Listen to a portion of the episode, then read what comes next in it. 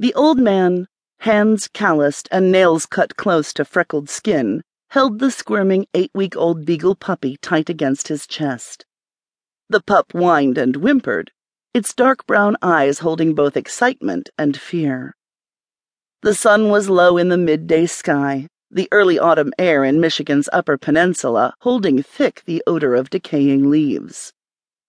The old man gazed from side to side across the expanse of the open field he stood in, then nonchalantly held out the puppy and broke the animal's neck with one vicious twist.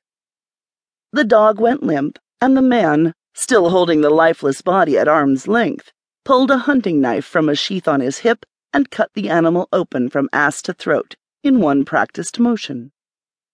Blood poured from the gaping wound as the man cleaned the knife on the brown grass before placing it back in its sheath.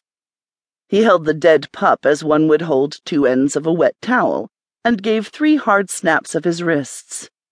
A handful of twisted entrails and blood splattered upon the dry earth until all that was left in the man's hands were skin and bones.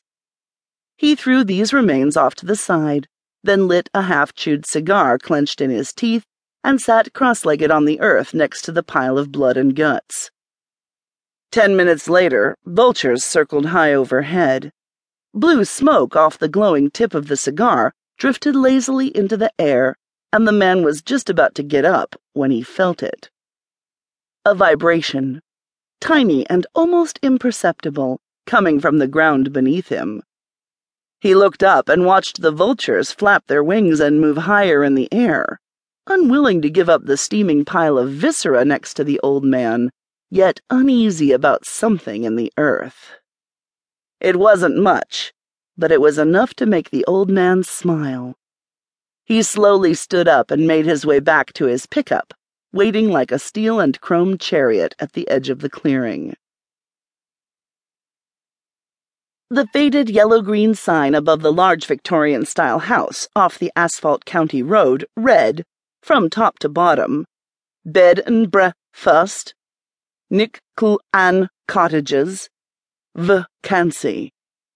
The seven advertised cottages sat in a row next to the house, their green wooden fronts covered in peeling faded paint, with open porches tilted at crazy angles. Certainly not the Taj Mahal, Gary Francis said to his wife Kathy as he pulled their black convertible Ford Mustang to a stop in the gravel parking lot in front of the two story house.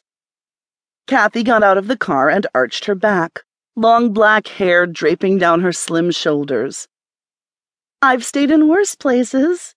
She turned to face Gary. We could keep driving. I'm sure Houghton is only a couple hours away, and there's bound to be some nicer places there to stay. Gary ran his fingers through his short gray hair and smiled, then walked around the car and put his arms around Kathy's waist. I'm tired of driving, he said. Besides, it's been too long since I've ravished my beautiful wife. Kathy giggled and playfully pushed him away.